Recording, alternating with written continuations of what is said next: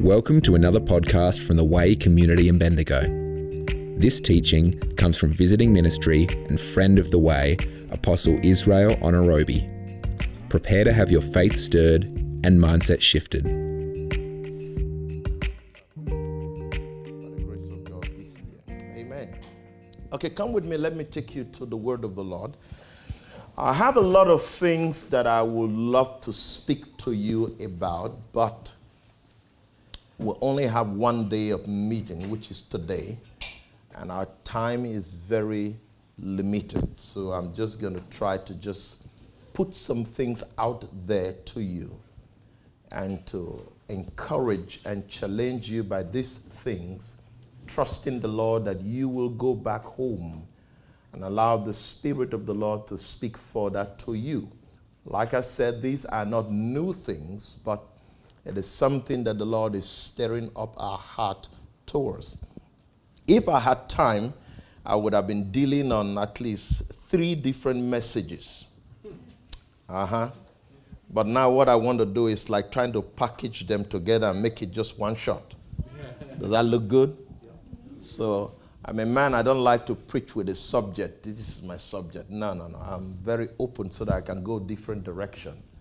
Right? So I believe that your spirit will be open to be able to catch what the Lord is saying. Now, let me begin by saying this. One of the things the Lord stirred in my heart, I think that was the last trip I was actually here in Australia. I was to fly out from Sydney right at the airport. And the Lord began to drop some things in my heart, which I considered to be, I called it personal keys or personal principles to a successful ministry. The Lord was stirring my heart regarding that. So I took pen and paper, I wrote some things down. Of course, there are many things you can write, or there are many things you can do, depending on what you are doing or what you are called to do, that may be required of you or from the Lord for you to make you successful in what you do. But I was talking about the aspect of ministry. Most people in the house of God do not understand what it means to be successful. Most of our definition of the word success is based on the word's definition. And if you understand that we are in this world, but we are not of this world, and therefore, as people who are of the kingdom of God or from a different realm, your perspective and your understanding of things must be different from that of this world. Yeah. But we've been influenced through the years by the system of this world. As a matter of fact, we've been we've conformed to the system of this world rather than being transformed by the word of the Lord to bring influence in our world. So, therefore, most of our concept of things in church is based on the world's definition of things. And somehow, or for some reason, that is why we are not able to make a significant impact in our world. Because when they look at us, you are doing things the same way they do things. And you are trying to copy them, so you are not authentic in what you do. So they are the original, we are just the copycat. So they say, well, I think I do it better than them. So they don't see any need to become a part of what we do. Mm. But when we operate from the mindset of Christ, from the heavenly realm, you understand you do things different as people of the way. Yeah. Come on, are you with me? Yeah. And when you begin to understand success, most of us define success based on material things, what we see based on how much you have in your bank account, based on your material possession in terms of your cars, your houses, and all kinds of things, and the place you can go, uh, and all these material things you've acquired. But when you understand, to be successful means that you have fulfilled God's divine purpose for your life. Yeah. Are you with me? Yeah. So, therefore, my success will be different from your success because my call is different from your calling. Yeah. And God is not going to judge you based on what He called me to do, He's going to judge you based on what He has called you to do. So you're going later going to hear that word, well done, that good and faithful servant, if you have fulfilled what you have been assigned to. But unfortunately, I always say this in the recent time, most of us are successful, but in the wrong assignment. Come on, are you with me? I want to say that again. Most people are successful, but in the wrong assignment. In other words, that which the Lord have not assigned us to, we have pursued that thing and we become successful in that. But we may be so disappointed when you stand before the Lord and to hear from the mouth of the Lord that I didn't call you to do that. Yeah. This is what I've called you to do, and you have failed in your assignment. And one thing you must understand when you study the parable of the talents to one he gave five, to the other he gave three, and to the, to the other he gave one. But the scriptures say, in proportion to that which they can handle. So the one who got one cannot handle more than one. So God gave him one. And the one who received two, God gave him two. I mean, the master gave him two because that is what his grace, his ability can handle. So, in other words, the concept of it is that to each one, God gave to you according to your ability. Yeah. didn't give you less, didn't give you more. So, in other words, to every one of you here, every grace that God has given to you, it, I mean, God knows your ability. Yeah. So, why should I leave that which God have assigned me to do and begin to desire another man's own when that is not my assignment? Yeah. Come on, are you with me? Uh, the same thing if I was to speak to more pastors. There's this concept of what we call church growth. And most of our pursuit of church growth is how to multiply members. Yeah. And we think that is church growth. A man can be called to only pastor 10 people and not a hundred. Yeah. But our mindset is to pursue a hundred. And when you get a hundred, you want to get 1,000. You want to be the biggest church in town. But interestingly, you are not called to build the biggest church in town. Are you with me? Yeah. You know, sometimes if you begin to measure what you call success, if you look at the life of Jesus, if we were to measure success based on the world, we would say Jesus was a failure. Do you understand that? Yeah. The Son of God showed up on earth, had a gathering of 5,000 people one time and turn around, you will say he has a mega church, successful ministry, and in one day, 5,000 people left him. Yeah. When they said, You must eat my flesh and drink my blood if you want to be a part of me. They said, This is a hard saying, and the multitude left. He turned around to the 12 and said, Are you still here? And Peter, who have left everything, said, Master, to whom shall we go to? For we know that you have the word of eternal life, and we will stick to you unto the end. Yeah. He had, one time he had what? 5,000.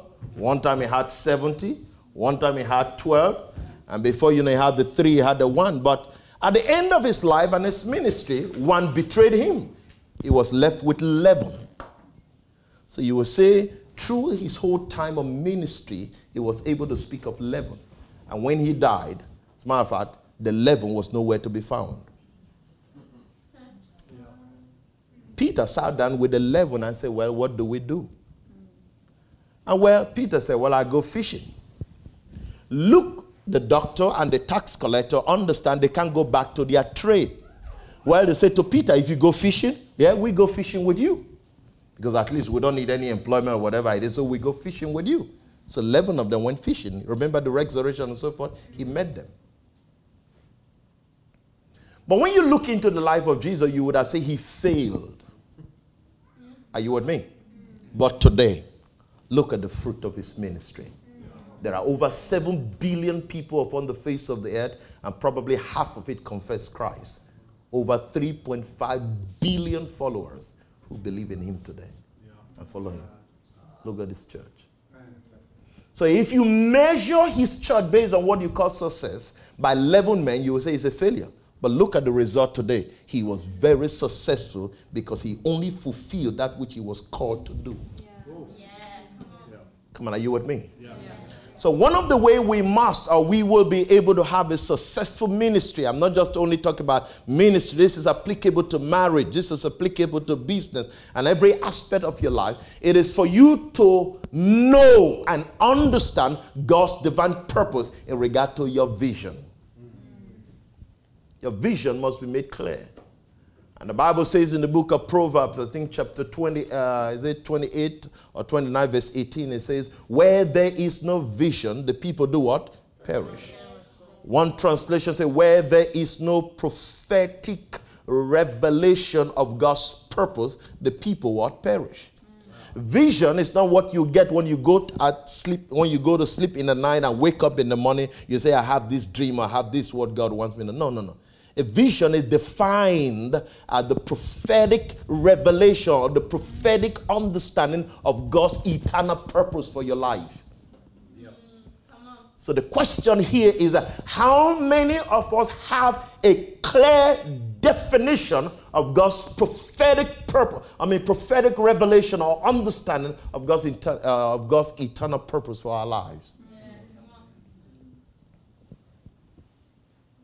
And that is something that must be clear to us because your success in life will be determined by your divine purpose, fulfillment of your divine purpose, either as an individual or corporately as a church.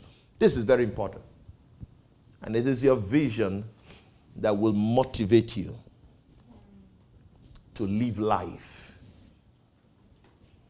And the Lord will say to Moses when he was to build the tabernacle, he said, Moses, see to it that you make all things according to the pattern which I have revealed to you.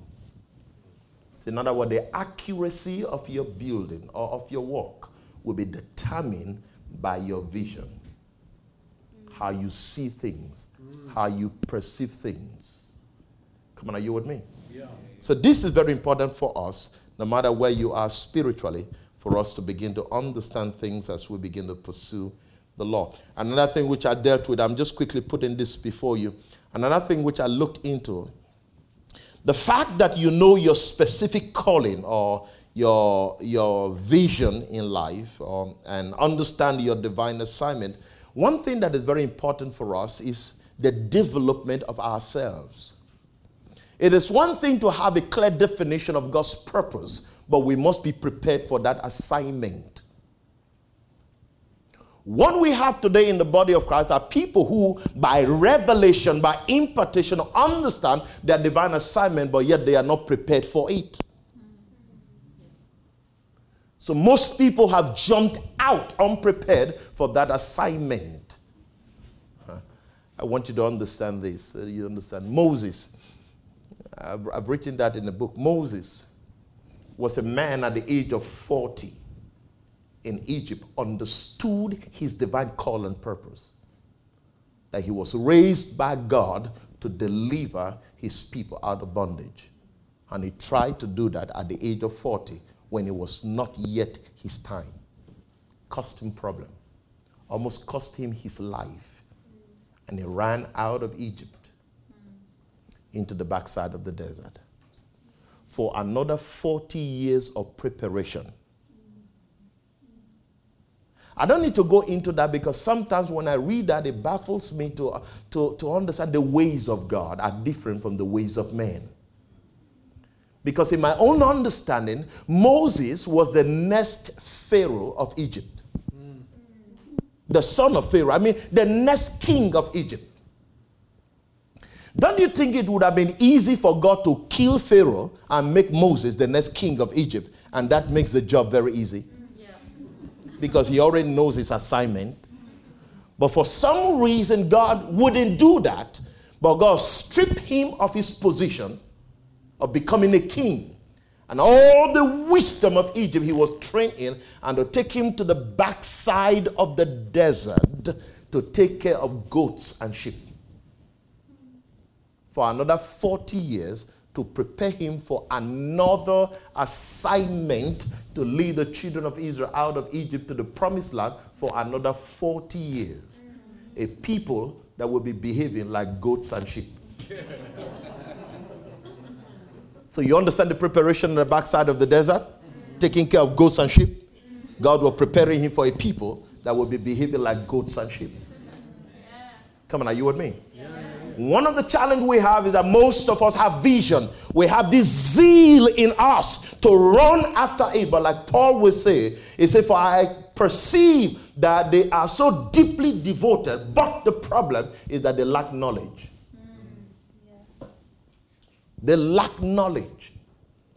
And if you understand, that brings me back, if you begin to understand the prayer of Paul, that is why anytime Paul hears of the salvation of a new believer in Christ, his prayer has always been, Lord, give them wisdom and revelation knowledge. Yeah. Wisdom and what? Revelation what? Knowledge. Some of us don't, don't understand the wisdom of God. We don't ask for wisdom. And yet the scripture says, if any man lack wisdom, let him do what? Let him ask. What is wisdom?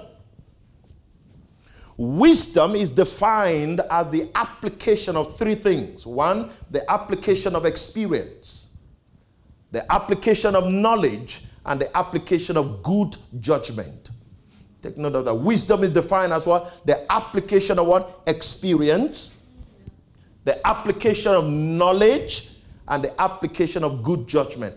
Anytime you ask the Lord to give you wisdom, He gives you an experience. Mm. Yeah. Did you hear what I just said? Yeah. It gives you what? An experience. And through that experience, you are able to know in order to make good judgment in what you do. Go read the book of James, chapter number when he says, If any man lack wisdom, let him ask. When you read the whole story, I don't know where that story of wisdom come because he's just talking about something and suddenly he switches. If any man lack, well, let him ask. He's talking about an experience. He's talking about an experience. So, one of the things the Lord wants us to have is wisdom, the wisdom of God. In addition to that, you need revelation knowledge. Revelation what? Knowledge. Very important. That this will uh, this should become our prayer on a daily basis. Lord, give me wisdom and give me revelation that I may do what? Know you. One translation so that I will have insight. The amplified translation. Insight into your mysteries and your secrets so that I will come into a place of an intimate relationship knowing you more. And at the beginning of this year, I began to pray and meditate. And the Lord brought me back to this, which I just want to quickly put out to you. It's something that is so, like I said, it's not nothing new. But the Lord began to press upon my heart, and this is not just for me, but I believe this is for the body of Christ regarding our pursuit of God. To know Him and to become more intimate with Him. I'm talking about it. No matter what you call to do, this aspect is very defining for us our pursuit of God. To know Him. Now, the moment you think you know the Lord, you realize that you don't really know the Lord. Yeah. Because the scripture says, Let any man who thinks knows the Lord know that he knows nothing you're ignorant of him. You don't really know the Lord. As a matter of fact, if the Lord is to open our eyes and to say, now this is the measurement of the fullness of the knowledge of God, and to find where we are in terms of the knowledge of God, you discover that we are really down here. We're not walking in the fullness of the revelation of Christ. Because if you go back and read the book of Acts of the Apostles and see the things that they did and the realm that they walked in, and I measure it with where we are today, you know that no, I, mean, I mean, we're still we're still playing around. Believe me, we're still playing around. Because these guys were serious. I mean, they were living in the natural, but yet operating in the supernatural. It is not something they experience at the revival meeting. Once every two months, or when a guest speaker comes in, or what. No, no, no. It is something that they experience on a daily basis. That is why the scripture says souls were added to the church every day, such as should be saved. And yet, in the midst of that, when you read that, the Bible says, No man there joined themselves with them because they were afraid. But yet, the Lord still said, souls were being added to them. So, in other words, when the church was having meetings, nobody just walked in except you want to be a part of it. You don't, you don't just wander around the street and say, yeah, let me see what is happening and go sit down. No, no, no. Your heart must be made up if you come in that meeting. Because it looks like their meetings was like something like life and death. To them who declare the gospel, it's like they are dead but yet alive because they were willing to give their life anytime because of the time they lived in. And those who also came to church to become part of it understood the, the seriousness or the magnitude of joining themselves because you can fall dead in the service. Yeah. I'm not talking of under the law, I'm talking about under grace. Because these men spoke with authority when they declared the word of the Lord. They spoke with authority. When Ananias and Sapphira showed up in church, came separate, separately. Look at Ananias. Why are you lying against the Holy Spirit? Don't practice this one on me. Let me give you. Why, why are you lying against the Holy Spirit? Why the land was not sold, it was yours. If you wanted it, keep it for yourself. But when the Lord stirred up your heart to give, it was the Lord. So why did you keep part of it? Oh, why they wanted like it was gone. Believe me, if we have that in church today, some of you will not show up next gathering. Because then you will make up your mind that you are either in or you are out. Yeah. Are you here? Are you here? I mean, that is why one of the things I pray for is that the fear of God will return back to church. Yes. The fear of God, that reference of God, will read. I'm not talking about that dreadfulness in terms of that uh, ghostly fear, but that, that awesomeness of the fear of God, the reference of God in our heart. I believe that is one of the key to the move of God's Spirit within us. Because God will only move by His Spirit among a people that have reference and fear for Him. But let's go back. I believe the Lord was really impressing this in my heart. Your pursuit for God to know Him. Hear me clearly. I wrote something down and the Lord began to minister to me. Most people today have lost genuine relationship with God. We have a lot of people who are religious in church but no relationship with Christ. Yeah. Being in church is not being in Christ. Yes. There's a difference between being in church and being in Christ. There's a lot of people who have been in church for many years, but they are not in Christ. There are a lot of people who are growing in religion, growing in quote, in church, but they are not growing in Christ. When I say church, I'm not talking about the body, I'm talking about people who are part of a denomination, a name, or what they are growing in it, but yet they are not growing in Christ. Yes. But the emphasis that the Lord is bringing to us is the need for us in our pursuit of the Lord to seek Him, to know Him, and to become more intimate with Him. So I said people have, have lost genuine relationship with God. And one of the reasons why people have lost genuine relationship with God is because of the deception of false teachings. False teachings that is going on in church. I'm going to give you a scripture verse because I, I have to meditate on this over and over. But it's something that you must think about because of false teachings. Most of you will, in one quote, call it revelation of the kingdom.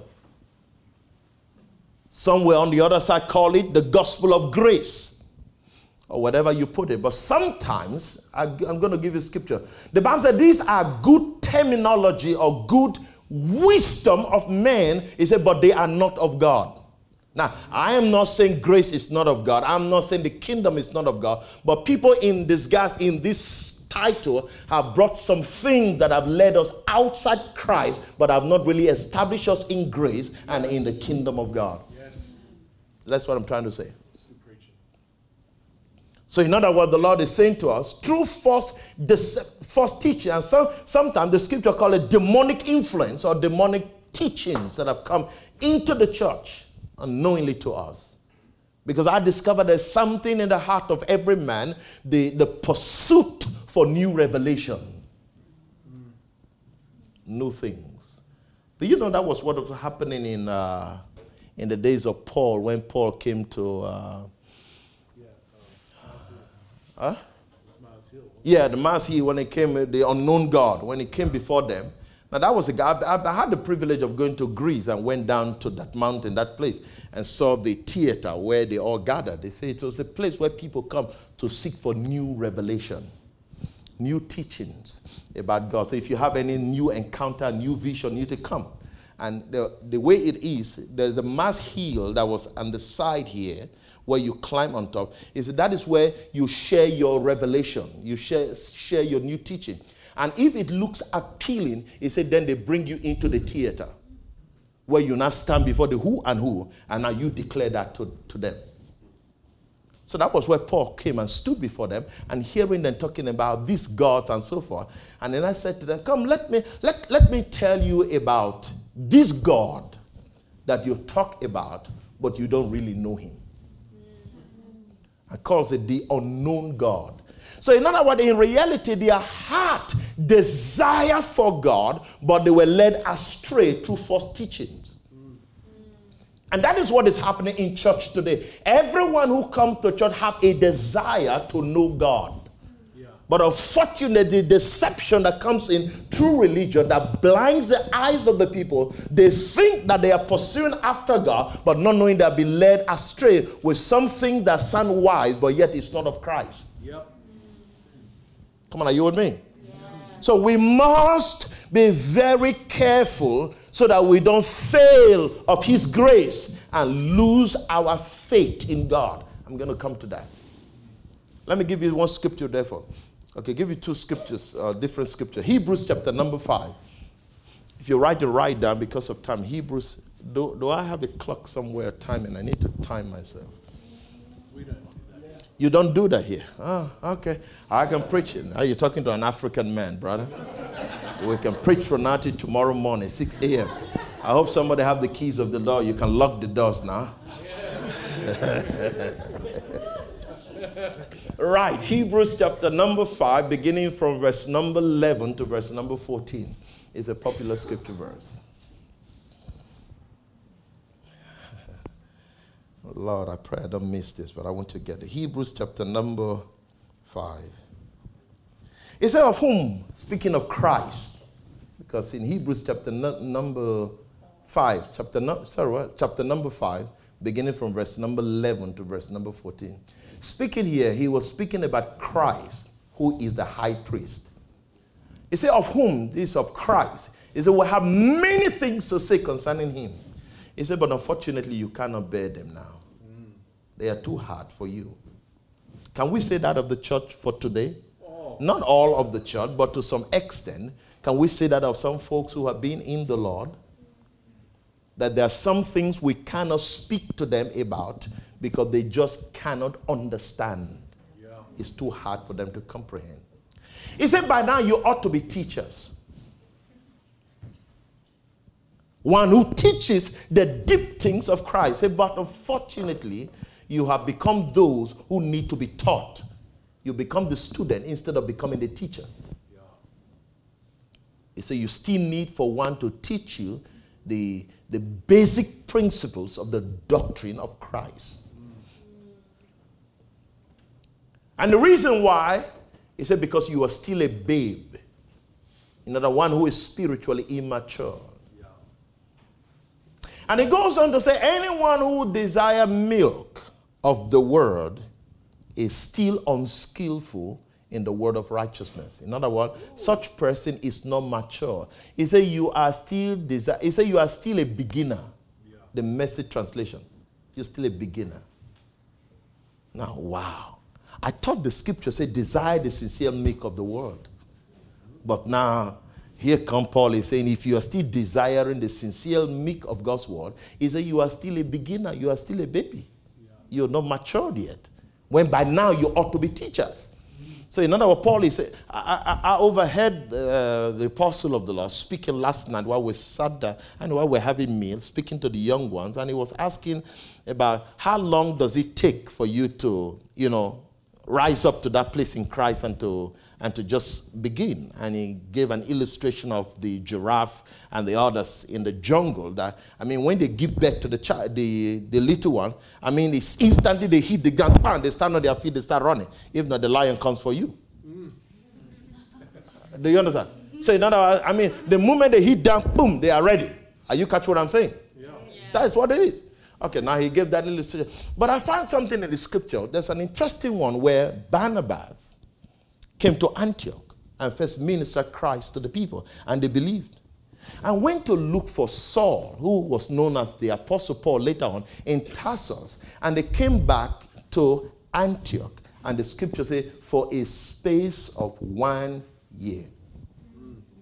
Greenhouse folks, do you understand that? Oh, for a space of what? One year.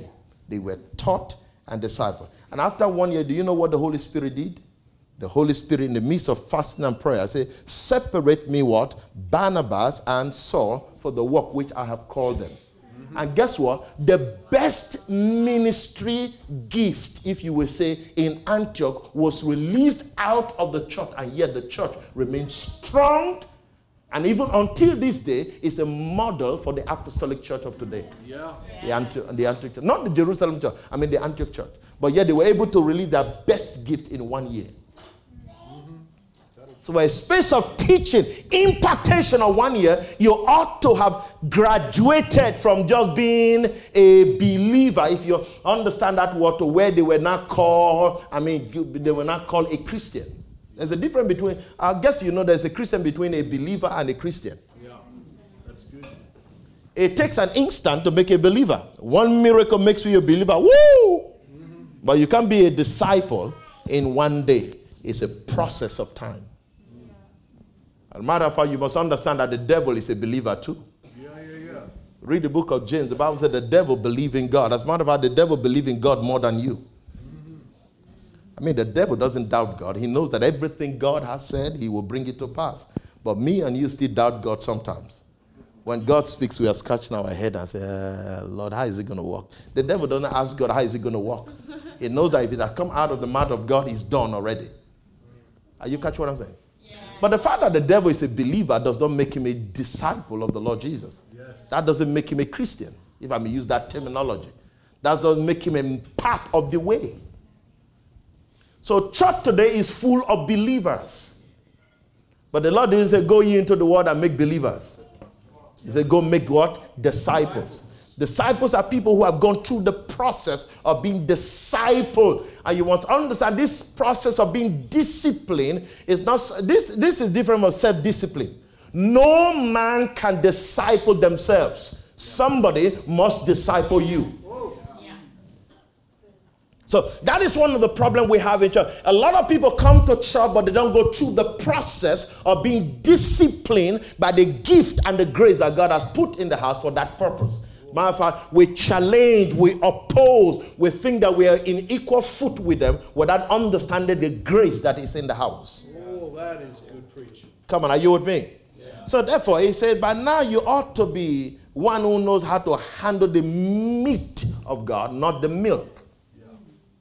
But he goes on to say meat, or one translation, they amplified and say solid food belongs to those who are spiritually mature. Mm. When I read that one in verse number, I think that was uh, Hebrews 5:14. I read that. It says solid food or meat belong to those who are mature.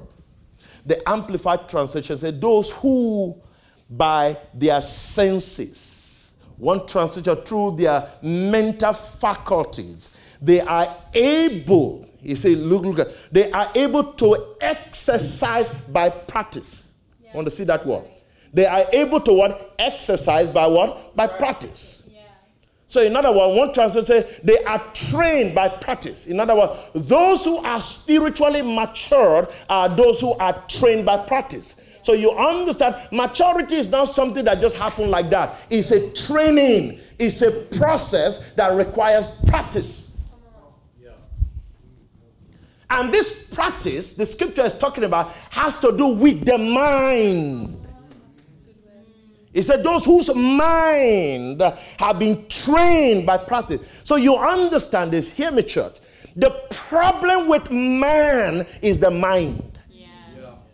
I don't know if some of you understand, if you know that. Colossians chapter number 1, if I'm not mistaken, verse number 21, clearly makes it, to, makes it clear to us that the problem of man is the mind. He said, It is in our mind that we became enemies of God. Or, or rather, it is in our mind that we became separated from God. Hello, church. That is why when I preach Christ to you, just as you are, and you say, I believe, and you receive Jesus as your Lord and personal Savior, do you change in your physical body? You don't change your physical body, but something happens to your mind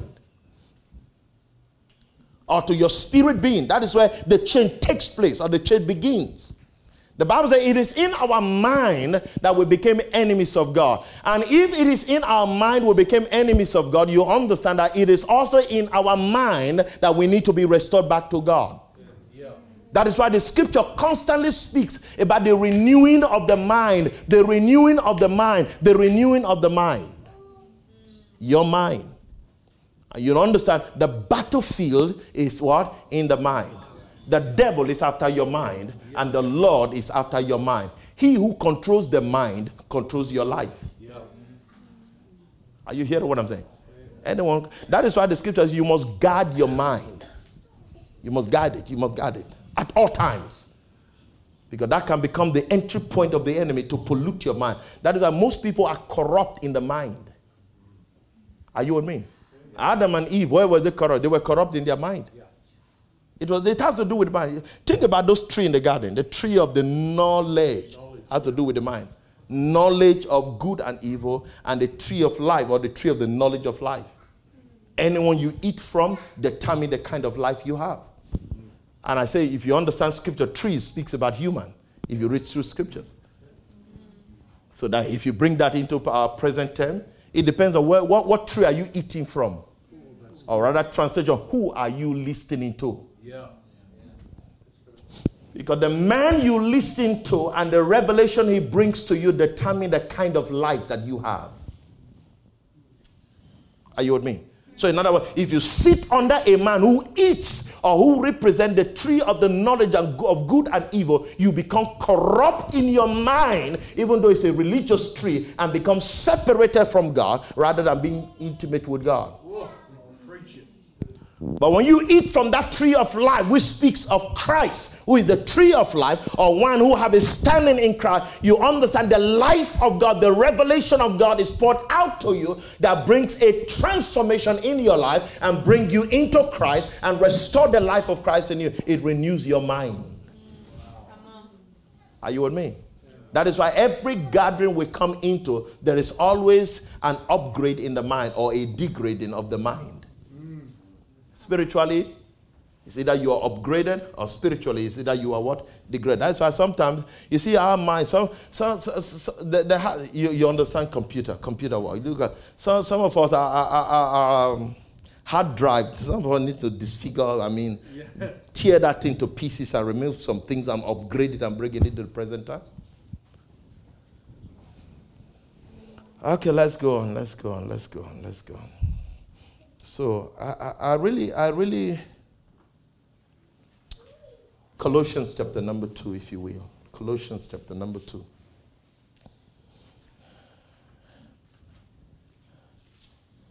Because we must grow in the Lord. Colossians chapter number two. Uh, if you're writing right, beginning from verse number six to verse number eight. Verse number six to verse number eight. I'm going to read from different translation, but I want to hear this. And I believe the Lord is saying this to us. This year, as you pursue the Lord, whatever direction you pursue the Lord, whatever vision the Lord has given to you, and whatever be the desires of your heart. Verse number six, Colossians 2 6. As you have therefore received Christ, Jesus the Lord, so walk ye in him. Verse number seven. He said, rooted and built up in him. I want to take note of that word. I'm going to deal with that word. Rooted and built upward in him. Established in the faith as you have been taught. Abounding therein with thanksgiving. Verse number eight say, Beware, rather be careful, lest any man spoil you through philosophy and vain deceit. He said, After the tradition of men, he said, after the rudiments of the world and not after Christ. Now, see what this translation said, the contemporary English version of the Bible. He reads, He said, You have accepted Christ Jesus as your Lord. He said, Now keep on following him.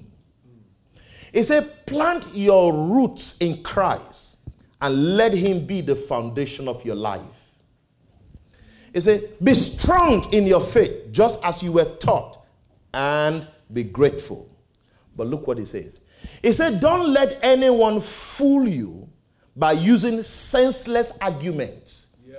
He said, These arguments may sound wise. He said, But they are only human teachings.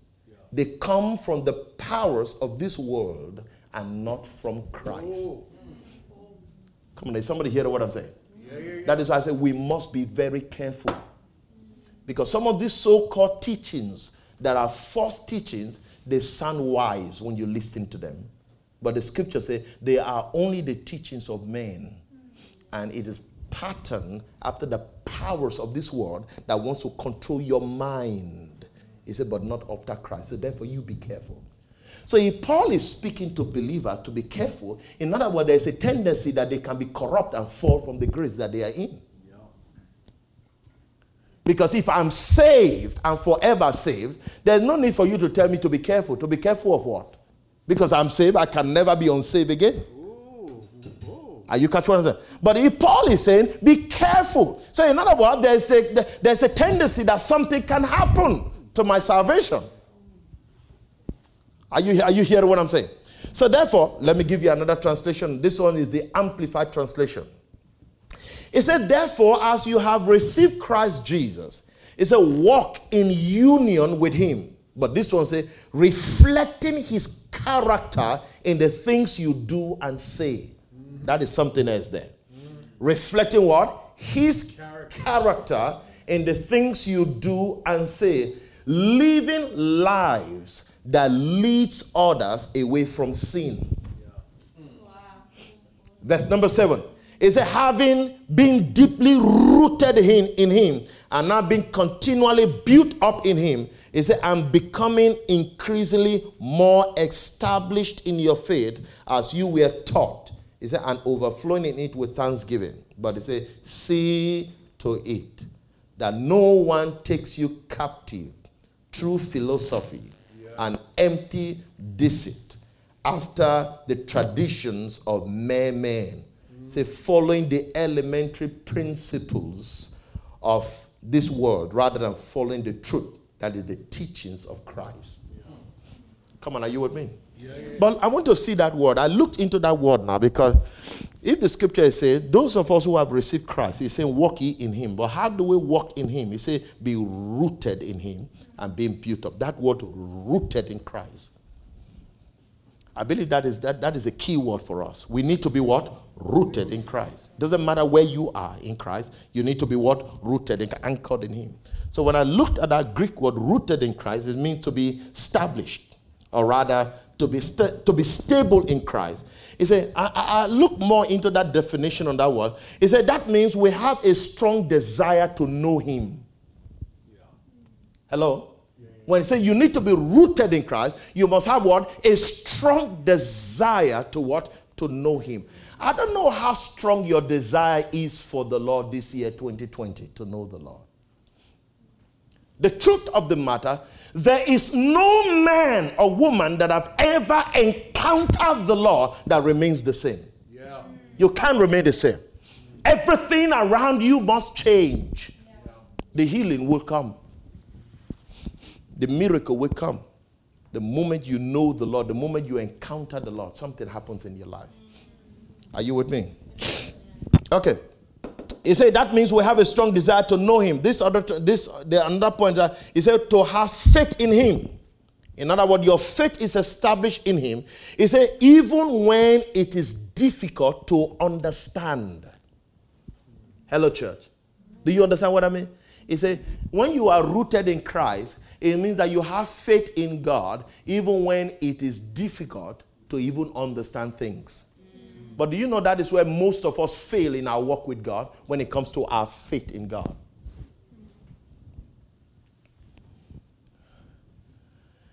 I've been dealing on this aspect of understanding the life of faith. I want you to hear me, people of God.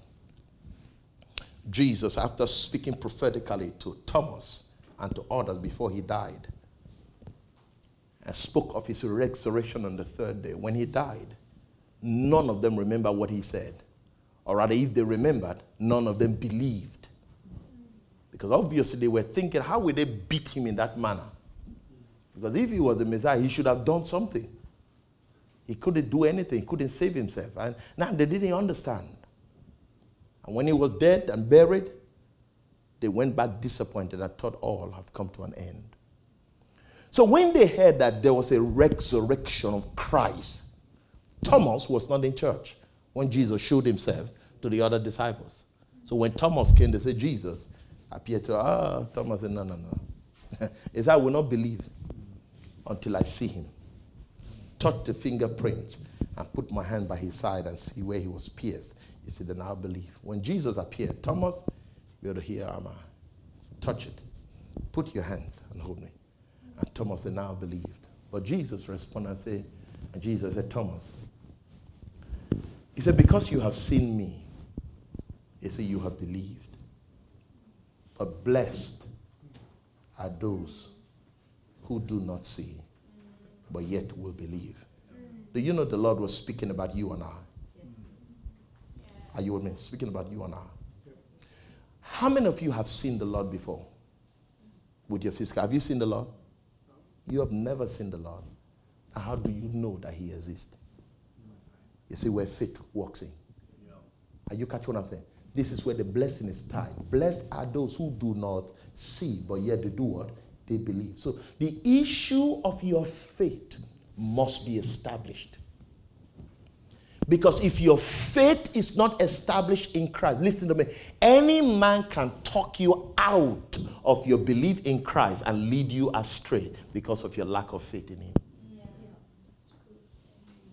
So now we must come to the place where our faith, I'm going to come to, our faith is anchored in Christ, that no matter what any man says, and no matter the miracle that is performed by any man, yet you will not be moved by your faith in him. Now, I'm not talking about that faith where you it is well, you serve the Lord when everything is well, but when everything is not well, then your faith begin you begin to lose faith in God. You become like Shadrach, Meshach, and Abednego, the three Hebrew boys. Have you have you have you have you thought about the faith of these guys? They say, look at the fire there.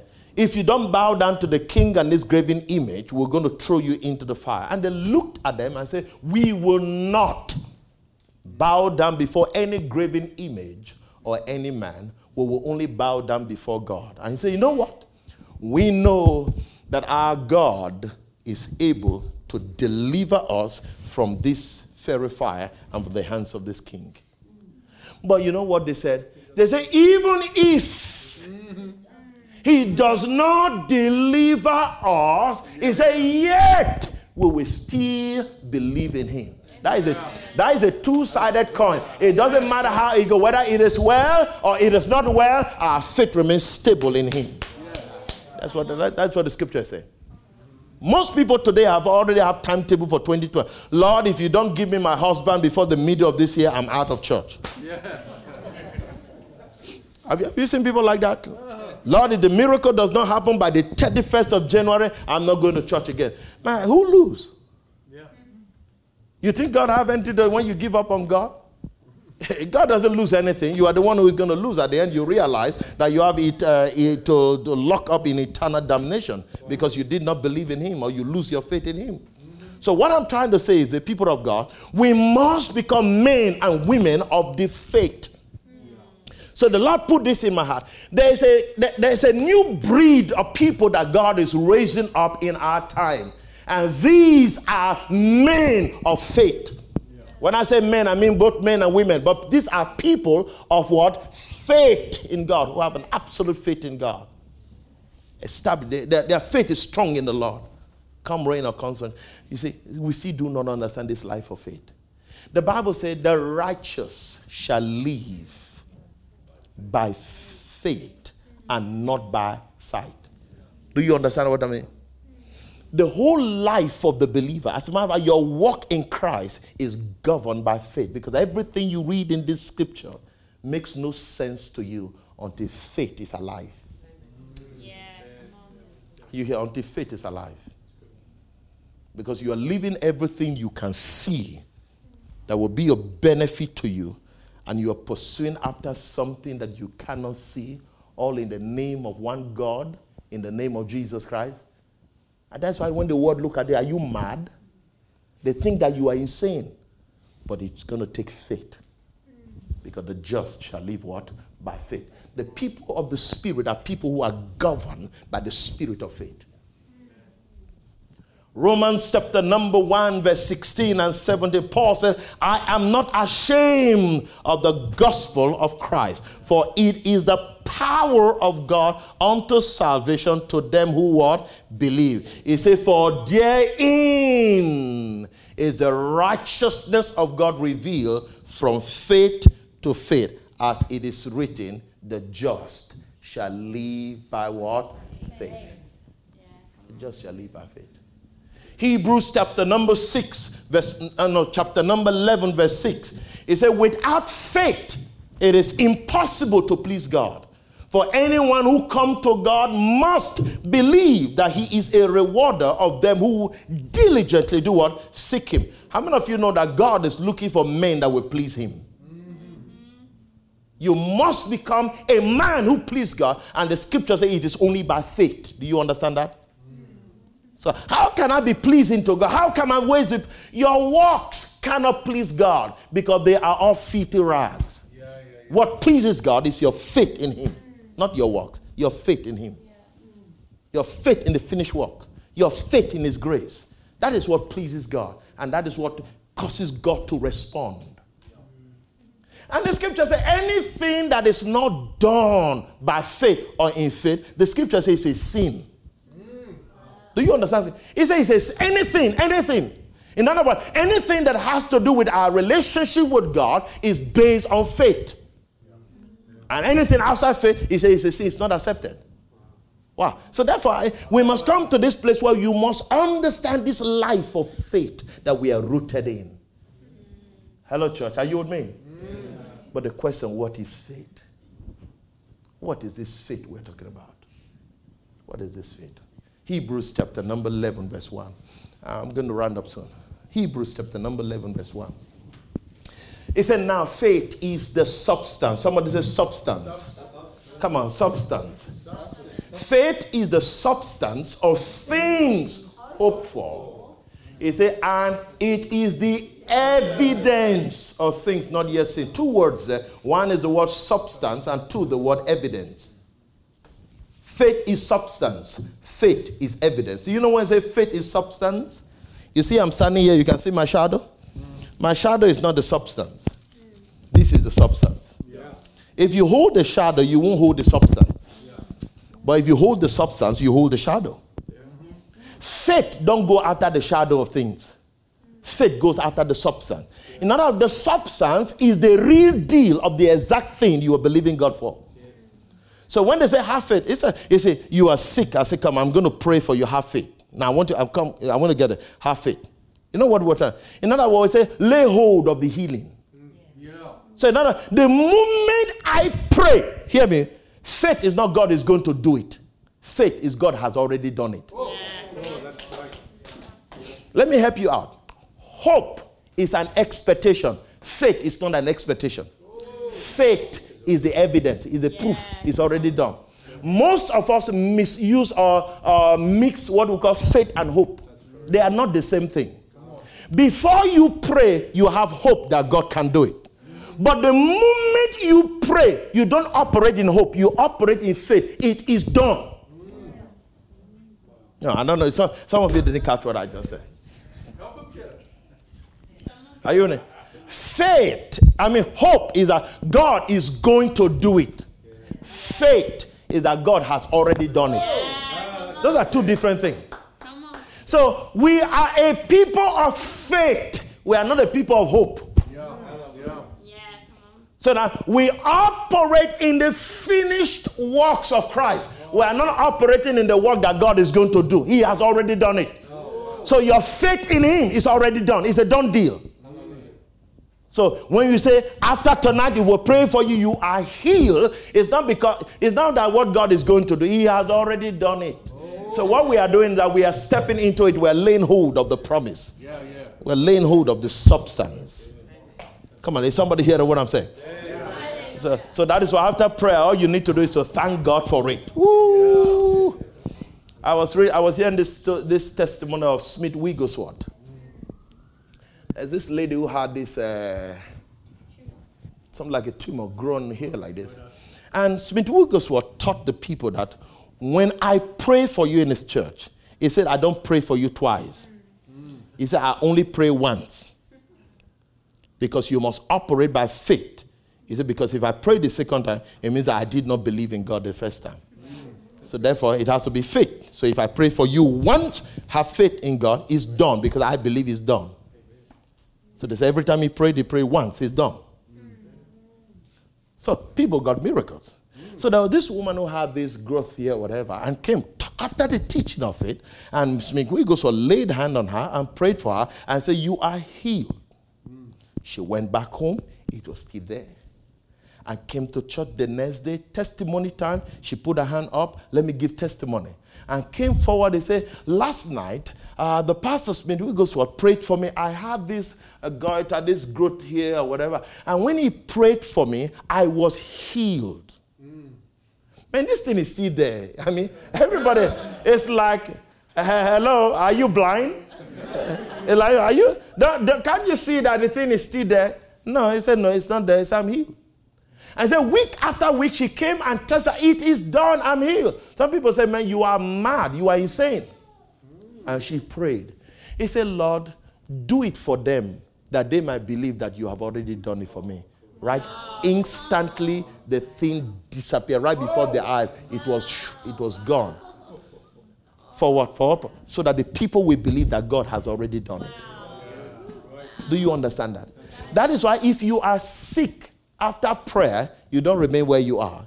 You stand up by faith and exercise your faith like it is done and give thanks to God. That is how you step into the waters and believe God for the manifestation of the miracles. Come on, is somebody hear what I'm saying? So, what, what am I? Whatever you are believing for from God can be done just by faith. Is somebody here what? Just by what? Faith. How does this faith come? I'm concluding. I'm coming. To, how does this faith come? Faith comes by what? Hearing. Romans chapter number 10. Faith comes by what? Hearing. And hearing by what? The word of God. Now, hear me clear. One translation faith does not just come by hearing. You know what? Because you can hear anything, it does not bring faith. He said faith comes when what you hear concerning the word of God becomes a revelation to you. So faith is not just hearing. Faith is the hearing of the revelation of God when it's now revealed to you. So as I'm speaking now, everybody is hearing, but everybody is not having faith. Yeah. It will only come to those who now, oh, now I catch it.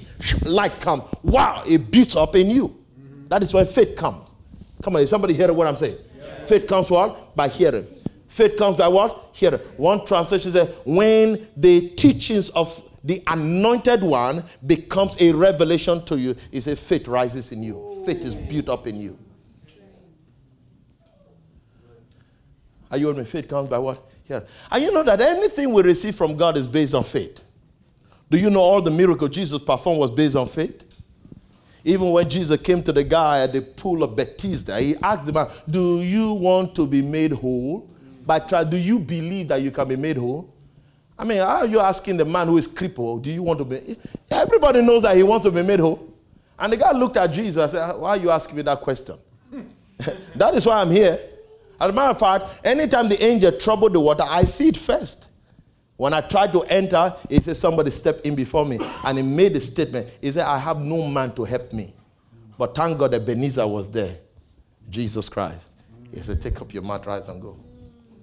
The man, blind, Bartima- blind Bartimaeus, cried, Jesus, thou son of David, have mercy upon me. And Jesus said, Call him when he came. He said, What do you want me to do? He said, That I may receive my sight. Do you believe? Receive it. But the one that interests me most was the two blind men. Two blind men in Matthew chapter number 9. When Jesus, the Bible they beseeched him that he will heal them, but he did not answer them. But when he came into the house, they came into the house and begged him, please heal us. And Jesus looked at them and asked them a question Do you believe that I can do this? They said, Yes, we believe. And he made a statement Be it unto you. According to what? Your faith. No, not my faith now. According to what? Your faith. Be it unto you. And the Bible says immediately their eyes were open and they saw when he laid hand on them. I love the message translation. The message translation says, when they came, he said, Do you trust me that I can do this? Said, they say, Why not? You know what he said unto them? He said, Become what you believe. Mm.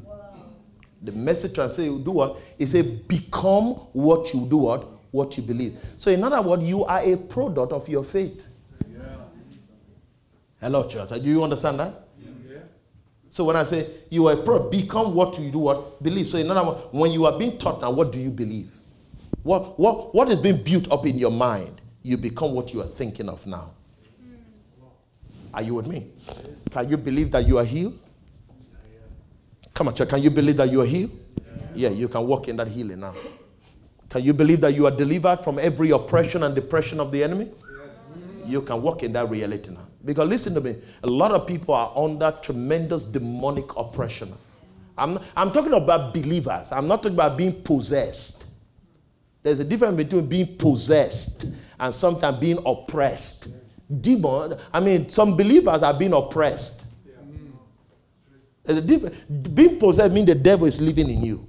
But there are some believers who are not, the devil is not in them, but they are being oppressed by the devil.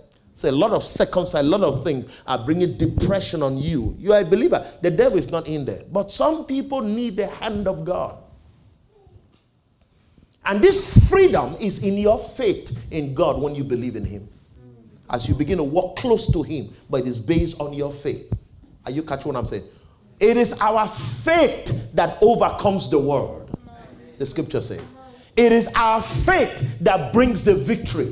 It is our faith that moves the mountain. It is our faith that will split the Red Sea. Everything is based on what? Your faith in Him. It's based on your faith in Him. Come on, are you with me? Yeah. So I want to believe that if you trust the Lord today or tonight, we can experience a great move of God in anything you believe in God for. Amen. You, you, you, know, you know, your walk with God can become an experience. Your walk with God can become an experience. You know, some of us, we just come to the Lord, but there's so much more in God. But your faith must you, you, you must increase that depth of your faith in God. Because God wants to do some great things in us, through us. Some of you here, it may not be that God, you need it for you, but maybe you need it for your wife. Maybe you need it for your husband. It may be we need it for our children. Because we can stand on the gap for them and believe that God can give them a breakthrough even though they are thousands of miles away. God can give them a breakthrough. Our faith can stand for them. Because the blessings of God is not just for you, the blessings of God is a generational blessing for you, your children, and even to the next generation. So we can stand by faith and believe God that God is going to turn everything around. Hello, church. Is, is somebody catching what I'm saying? Yes. You can believe God for some breakthrough, some move of God. Some of us are so hungry for God. I believe I, some of us are so hungry for God. You just believe in God for more. Are, are you uh, just? I'm not just talking to. I'm talking to myself. Yeah. As much as I'm talking to, I'm talking to myself because I'm tired of religion. Are you with me? I'm tired of just talking about this power of God, this awesomeness of God, and yet I'm not seeing it. I want to experience the glory of God. Are you with me? When we come to church, I want that weight of God's glory, like we read in the scripture, that we will not be even able to teach or do anything, but everybody, we are lying down on our face, not because we want to, but because of the weight of God, the heaviness of God, that we are, everybody is on your, on, on your face before God. That's what I'm talking about. You see, a lot, of, a lot of some of this so-called move of God are not move of God. These are some of us making up some things. That, Ooh! Well, no, no, no, no. I'm talking about genuine encounter with God. Are you? I, I was having a meeting with, in Brisbane with. Uh, they were Sudanese group, this African group in Brisbane now. I see that every time there's manifestation, crying demon, all this one, ushers catching them, oh, they're following. No, no, no. The night I'm going to minister, I said, listen to me, listen to me, listen. I didn't come here to follow you. I don't. Let me help you out. Ushers, you are relief of your duty. Everybody stand. No usher is behind you because sometimes you think because somebody is behind, that is why you easily fall yourself. I said nobody is behind you. So if you fall when the Lord has not fallen, you break your head. So which means you have to stand still now so that anyone who falls, you know the Lord fell that one. And we can experience a transformation in the life of everyone who goes. Man, they stood still. So suddenly, at the end of so some felt that, but at the end of it, two days, three days later, I was having a dinner with one with one family, and this lady came. He said, "I want to testify." He said, "Every time I come to the meeting, or any, not just my meeting, any meeting, I discover that I'm always, you know, out of control, crying, and and people always, I always fall over, and people always hold me and cry, cry, uh, but I don't understand why." He said, but when you said that, nobody is going to be behind us. He said, actually, that day, he said, I decided to kneel down because there's nobody behind. Because I don't know if it's me that is doing it or it's the Lord. So I decided to kneel down so that at least I know I'm, I'm well balanced this time. He said, but when you said at the moment we said receive the Holy Spirit or that imparted, he said something like electricity struck me. I didn't know, but I was on the floor. So when I woke up, I, he said, I realized God had done something. And Believe me, that was the first time she can testify that a change has taken place. Are you hearing what I'm saying? So I want, I want those kind of encounter that has nothing to do with men. Yes. Are you hearing what I'm saying? So that if I leave this place, I know that I've encountered the Lord. And those are the things I want to see in church. Those are the things we need to see in church. Do you know if we see those kind of things in church, people will always want to come to church. We're not going to beg anybody. As a matter of fact, the meeting is going to be seven. Some people will be here by five, six, because I just want to be in that awesomeness of God's power. Right. Do you know that it is your faith that stirs up the anointing, the glory of God? Your faith in God. So, in other words, if you have that faith and can show up here by six o'clock and here the meeting start by seven, do you know that your faith is already stirred? That things can even happen before seven. The moment you walk in here, because that, that atmosphere is created. Have you, have you watched those crusades back in Africa? I, I was listening to this one of Pastor Chris. Some of you must have heard about Pastor Chris, and some even sometimes you heard of Benny Hinn Crusade. Mm. There are some people who come to the meeting. The meeting have not started, but yet the miracles have already started. Yeah. You hear me? They just came around the atmosphere of the faith. I mean, you hear they say the cripple stood up and walked. But this, the man has not even showed up in the crusade. He has not even prayed. But the glory of God is, uh, people are, are already standing up like the thing happened before it happened. Are, are, are you hearing what I'm saying? Now, those are people's faith that have been built up. I was hearing of Pastor Chris, they talk about the, uh, the school of ministry. He does the school of ministry. And now I hear that the people come to the school of ministry three months in advance, be, those who need a miracle, before the real day of the miracle. Now, they take you through teachings, video, and they build up your faith that when he prays for you, this is what you should do. Even though you are not healed, exercise your faith and give thanks to God, and it happens. Are you catching? So these people go through these three months of this school and training, and when the thing comes, the man of God just comes. He is already built before he comes. Receive yeah. your healing. You see them quickly, they respond, and the thing happens. Are you catching? So, in other words, if we are a people of faith, a community of faith, oh. we ought to stir up our faith even before the meeting starts because we already know what to expect. And guess what? God works miracles in our midst. Are you with me? I want to see miracles. Yes. Believe me, I want, we want to see blind eyes open. We want to see deaf ears open. We want to see, listen, I'm not talking about fever heal. I'm not talking about headache. I'm talking creative miracles. Yeah. Come on. Oh, I can tell you of some miracles. Some of you will be amazed of miracles. Miracles. You see miracles where somebody who, who in, in your early age went to do an abortion and the abortion went out of hand and they had to remove the womb and cut it off. There's no womb there anymore. So now this, this lady cannot become pregnant in life again.